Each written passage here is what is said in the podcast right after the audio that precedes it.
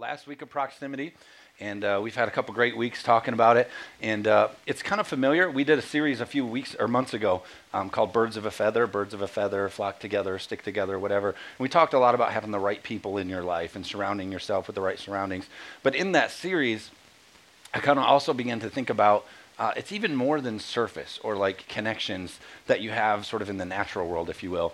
Uh, there's also a real importance to like the proximity of our hearts what we let really near in the hearts of our lives. And so we talked about last week how people have to be at the core of our heart. And, uh, and so then we just also talked about um, proximity uh, in the first week is where God puts us, and we need to be near where God is, has assigned us to. And so talking about the nearness of our heart, because the idea is this just because you're around something doesn't mean you're actually close to something, right?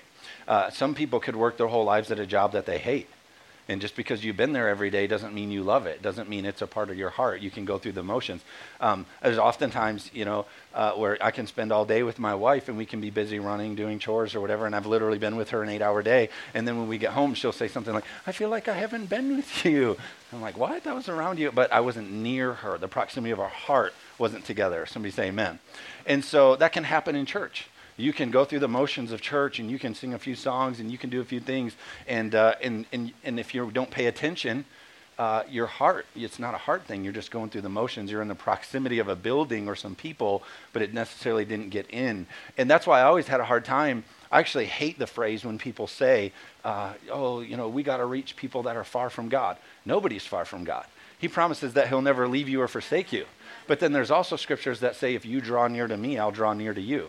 So did he go away? Did he leave us? But it's a heart thing, is what he's talking about. You know, and so yeah, you, you, he'll never leave you or forsake you. He's always near. But it's the whole Jacob's ladder thing, the story in the Bible where he he has this revelation. He wakes up, whoa, God has been here, like in this whole time. And uh, that's what we're talking about is proximity. And so today I want to talk about and close this off talking about the importance of being rooted, just absolutely core rooted. I think in our natural world we grow up and there's things that get instilled in your life and it's just rooted you. That's who your family is. You just always say, well, this is who we are. And it's, well, this is us. That's the Reese family. This is who we are. It's rooted. But if you were to kind of peel it back, you wouldn't ever have a time. You probably wouldn't say, well, I do things this way because at one time uh, my parents sat me down and said, this is how we do this it just was kind of caught, right? Not really sat down and taught. And it's because like roots were being planted in your life about your family values. Now, obviously, you get taught and you raise your kids up in a way, but but a lot of times, like your roots are just the thing that you've allowed to be core in your life becomes roots or core in your life. Amen. And uh, so, about 10 years ago, I heard John Maxwell do a leadership teaching. Uh, he took the scripture, which we're going to look at in a minute, and he was using all these leadership principles, and it unlocked biblical principles in my mind. And so, uh, I just, it's one of those things that, like, I could almost do his whole talk, even though I had heard it once. It was just so so much revelation in me. I was like, oh my gosh. And so he took the scripture that says, the righteous are like a palm tree and he began to explain our leadership values, how we need to be like a palm tree and be rooted. And so we're going to look at that today. But I want you in your life to think about when you go home, what are my roots? Like, what am I really making the core? Like, if I lost all this, like maybe I do this over here because some other people are doing it, and maybe I do this this way over here because you know my job or because of. But what do you do because it's who you are? It's in the proximity of your heart. It's your roots. You guys with me? And uh, I think you have to define that because in that, everything else grows from that. Amen? Uh, they say the largest gap in the world is between what we know to do and what we actually do. We know we need to exercise more. We need to know we need to do all these things, be better with our money, all this stuff. What we know to do and what we actually do, there's a huge gap in between. And I think it's just because we haven't defined what we want our roots to be in that process, right? And so let's take a look at it our roots and being rooted. Psalm 92 12. It says this it says, The righteous will flourish like a palm tree, they will grow like a cedar of Lebanon. Verse 13 Planted in the house of the Lord, they will flourish in the courts of God, our God. So, a couple things here we got to notice. The righteous will flourish, meaning you're not just going to get by. Too many times in church, we're just okay, like, oh, the Lord delivered me from death. I'm just a step above death. but He's called you to flourish and to have abundant life. And, and I'm not talking about being rich and driving Lamborghinis. I'm talking about, and that's fine if that's what God's called you to. Just don't get a red one. Those are obnoxious. You people in the red ones. but the righteous will flourish. He's calling you to live a life that you can flourish. And it says you will grow like a cedar in Lebanon. And but the key here it says if you're planted in the house of the Lord, they will flourish in the courts of God. And so I'm not getting up here this morning and saying like you're only going to flourish if you come to church, the house of the Lord. The presence of God would be the right way to say that. If you in your life, whether it be your personal worship time or whatever it is, if you're living in a place that you exist in the presence of God on a daily basis, you're going to be a person who flourishes. Now, as a pastor of a church, I really strongly encourage you to be in church as much as possible and be planted and rooted here. Somebody say amen. And so here's the deal.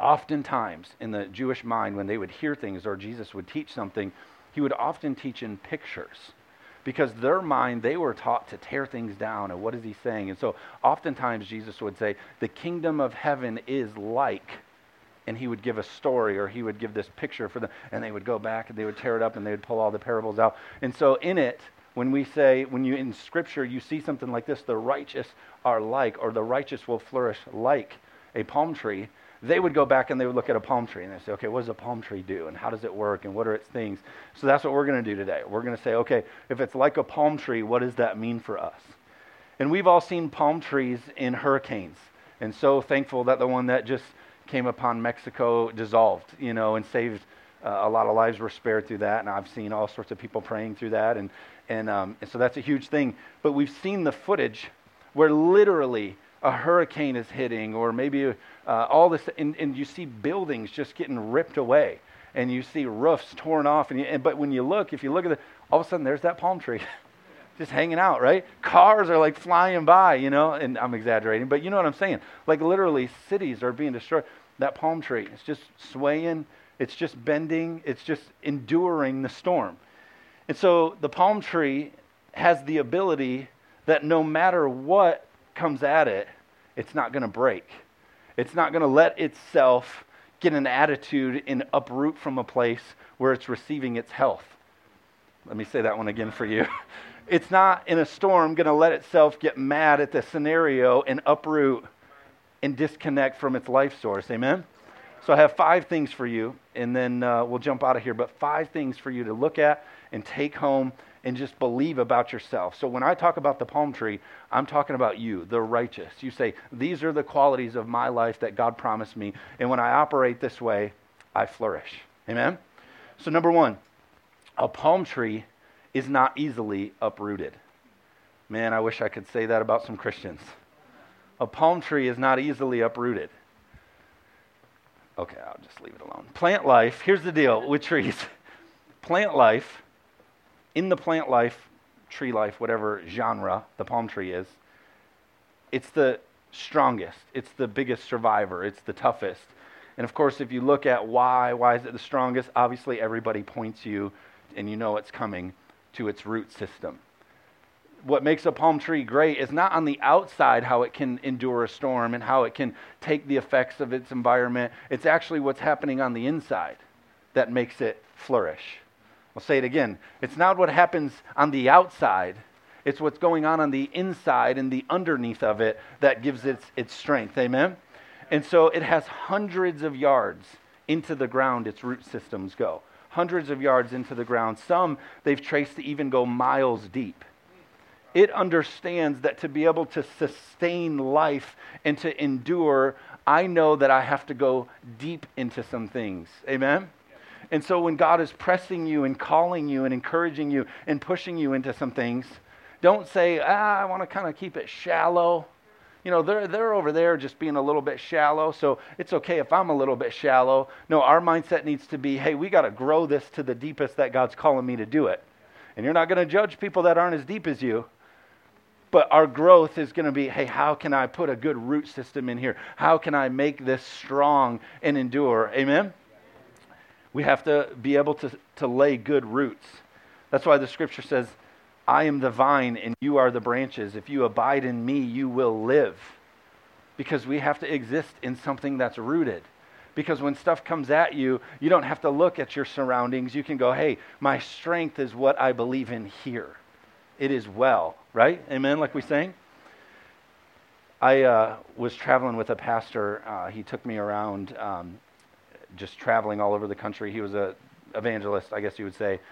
Uh, it probably puts a bad taste in a lot of our mouth when we hear that just because of some of the abuse. But just a great guy, loved churches, and uh, he was just going to other churches and speaking and doing leadership things. And I was young, 18, 19 years old, and he took me to raise me up and give me leadership lessons and all these things. He said, The most important thing you can do in your life, in ministry, and then in your family life, and then eventually someday in your church life, is if you can build your life two ways. And they don't make sense, but it'll make sense if you can build your life two ways, you have to give your church and your family and your kids, you have to give them two things. You have to give them roots, and then you have to give them their wings.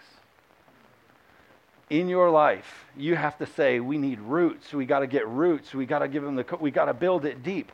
But then there's also a time where you have to say, hey, let it thrive. Let it thrive. Let, let, the thing that grew from here, let it stand in the air, if you will. Somebody say amen trust that the way that it grew because you planted it right is okay. Somebody say amen. So it grew here and it's got good roots. And that's why the scripture says, train up a child in the way they should go. When they grow old, it will grow into something that can fly. Are you guys with me? Yeah. Okay, and so uh, that's what we're talking about here roots and wings. Let it, let it grow deep so it can grow high and catch the air, if you will. Amen? So we got to be at our core, and the core is really important but then you also have to position it to be able to fly and to do its thing. Amen? Number two, you can cut a palm tree and it lives. You can cut a palm. So if we went up to a normal tree and we cut a ring all the way around the tree, you would kill the tree, right? Like we know that if we just took it and we cut it. But a palm tree can endure a cut. A palm tree can endure a cut. In your life, is it possible that you live in such a way that when the cuts come at you, you can still live? Or how many of us shut down? Ah, I've got cut. Somebody said that thing, or I got fired, or it didn't turn out the way that I planned, and I've received this cut. I'm just going to give up and die. I'm just, I've received this cut. I'm just, but the scripture says the righteous are like a palm tree and they can endure a cut and, rem- and remember and keep in mind that it's not the cut that makes me, it's my roots that make me. Somebody say amen. I'm in proximity with God in my roots in the way that He called me to be, that I can endure a cut. A cut can hurt you, but it doesn't necessarily kill you. Amen? Why? Because, like I said earlier, its strength is on the inside, not on the outside.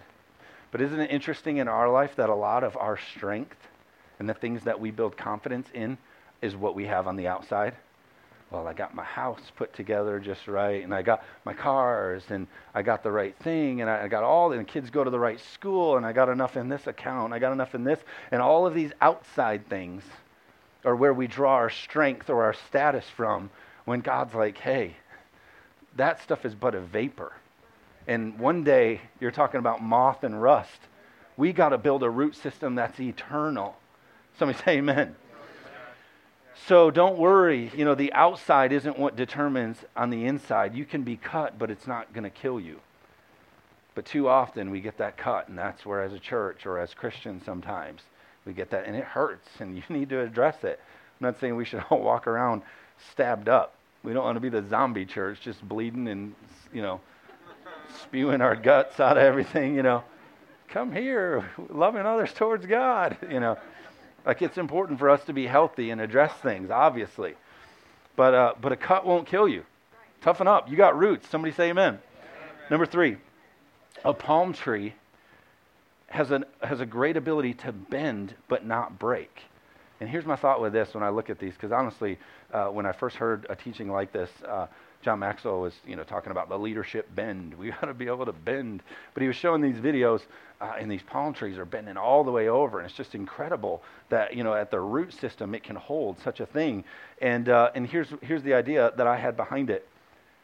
The winds of change don't frustrate or scare a palm tree.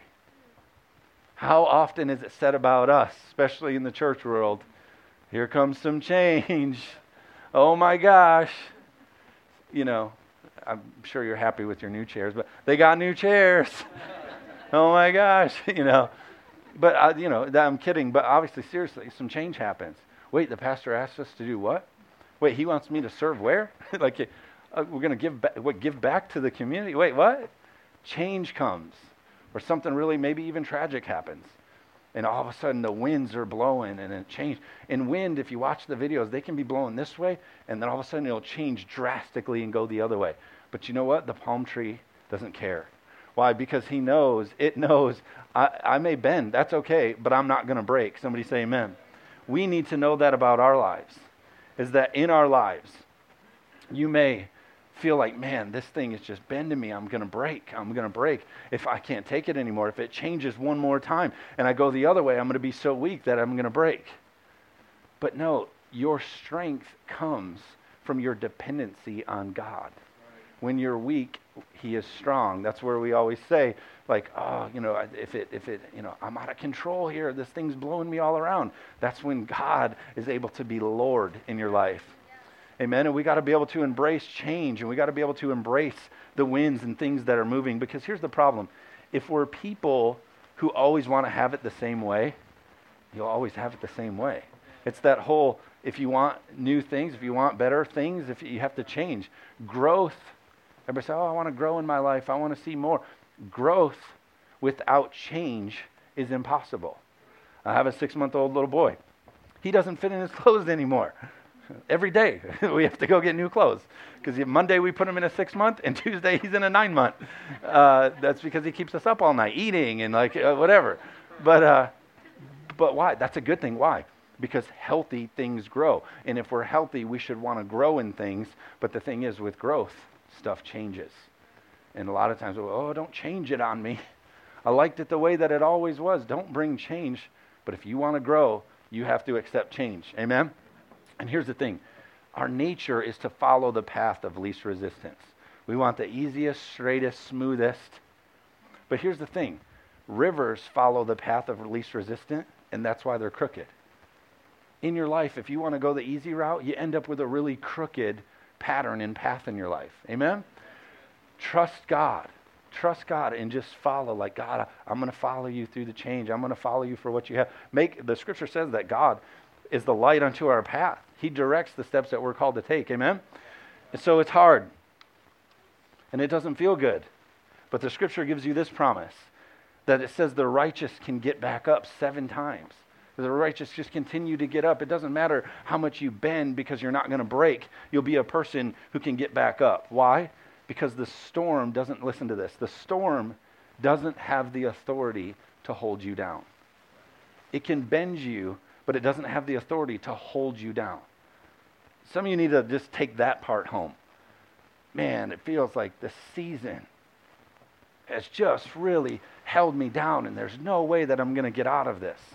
Yeah, you are, because He's the one who calms the winds and waves and can help you bounce back up. Amen? Yeah. Number four, the fruit of the palm tree is protected. The fruit of the palm tree is protected high above the reach of predators, the palm tree is able to protect, protect what it produces. The things that you produce go up as you go up.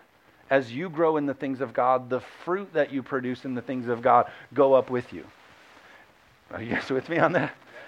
we get so worried about, well, this thing, I got to protect it, and well, this thing, I got. But if you're just going with God and growing the way that God's called you to do, the promise about the palm tree is that He'll hold it high above your enemies. Amen? And it'll be protected. John 15 says, We are called to bear much fruit, and your fruit should remain. Meaning the things that we grow in should be protected and should be preserved, and that's what the palm tree does. I thought about it like this the scripture says that God is the one, uh, I'm paraphrasing here, but it's God who gives us the ability to be able to protect the fruit in our life and the things that uh, God has given us. And how do I know that? It's because the scripture says that God has prepared a table for you in the presence of your enemy.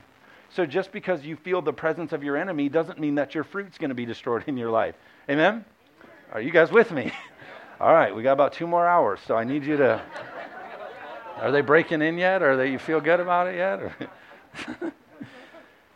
so in the presence of your enemy, and I'll close with this, with my last point. But I'll close with this. Uh, in the presence of your enemy, and this is where that fear really sets in, is, uh, is oh, I've worked so hard for this thing over here. And, uh, and God has blessed me with this fruit and this thing over here. But you know what? If, if, I, if He calls me into the deep, if He calls me, I might lose it.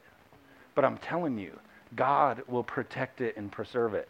There is times where He calls you to give it to Him. Giving it to Him is totally different than it being destroyed. Amen? So we got to be able to walk in a way that it's like, okay, God, over here, you've called me to give it to you. But over here, I know that when I go through this thing, you're going to protect what you've blessed me with and what you've given me. Amen? Point number five, my last point. This will be your take home. Number five, the one thing about a palm tree that a palm tree can't endure and a palm tree can't survive is cold. Because I'd like to have a palm tree, actually. But how many know it doesn't work in Michigan? Because a palm tree can't live in a state of cold. How many know righteous people can't live in a state of cold relationship with God? God says, I would rather you be hot or cold. I'd rather know where you are. Because if you're cold, it's not going to work. You're not going to flourish. But I know where you are. And of course, I'd rather you be hot so we can produce fruit. And in the middle doesn't work either. But we must live in our life in a way that I want to flourish. I want to be like a palm tree. All those things we talked about. But in order to do that, you have to keep a climate in your life that doesn't grow cold. That's why it says you flourish in the house of God. That's why it says in the courts of the Lord. All those things help keep your temperature up so that you can produce good fruit and so that you can endure the storms. Amen? So think about that in your life. I want you to take that home. If you're checking our lives, what is the blank? What is the fill in the blank in our life that may be growing cold? What have we not given attention to? What is the thing that you say, oh, over there, I don't know, that thing. What is growing cold in our life that may cause you to not flourish in an area of your life?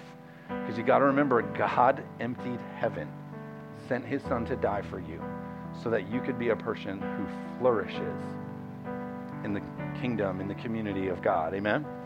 So we ask God, God, in my prayer life, am I growing cold? God, in my worship time, am I growing cold? God, in my compassion for others, in the way that I steward my money, in the way that I forgive people, in the way that I judge people, in the way that I talk about people, in the way that I uh, pray for uh, those I'm not in agreement with, leaders, government officials.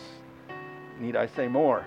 We need to check our hearts and make sure we're praying in a way that it's coming out of a place of love and it's coming out of a place of, you know, I'm at. So, God, where in my life have I allowed something to creep in? It's important for us to take a stand. It's important for us to have values and be rooted. That's what I'm talking about. But it's important for us to come in a place of love. Amen? And so ask God. We go home, we ask God. We say, hey, I want to live in a place where I'm not growing cold. And just say, God, and then you just ask Him, God, hey, stir in me, ignite a fire in me, because you want to be a person who can endure the storm who can endure the winds of change, who can endure all the things that we talked about, and be a person who flourishes in the house of God. Amen? Why don't you stand?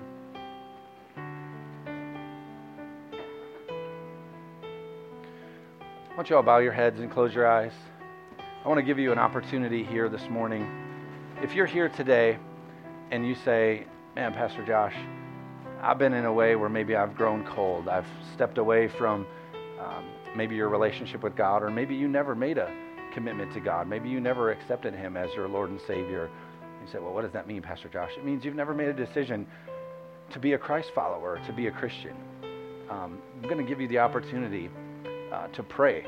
And this, some people call it the salvation prayer, some people call it the sinner's prayer.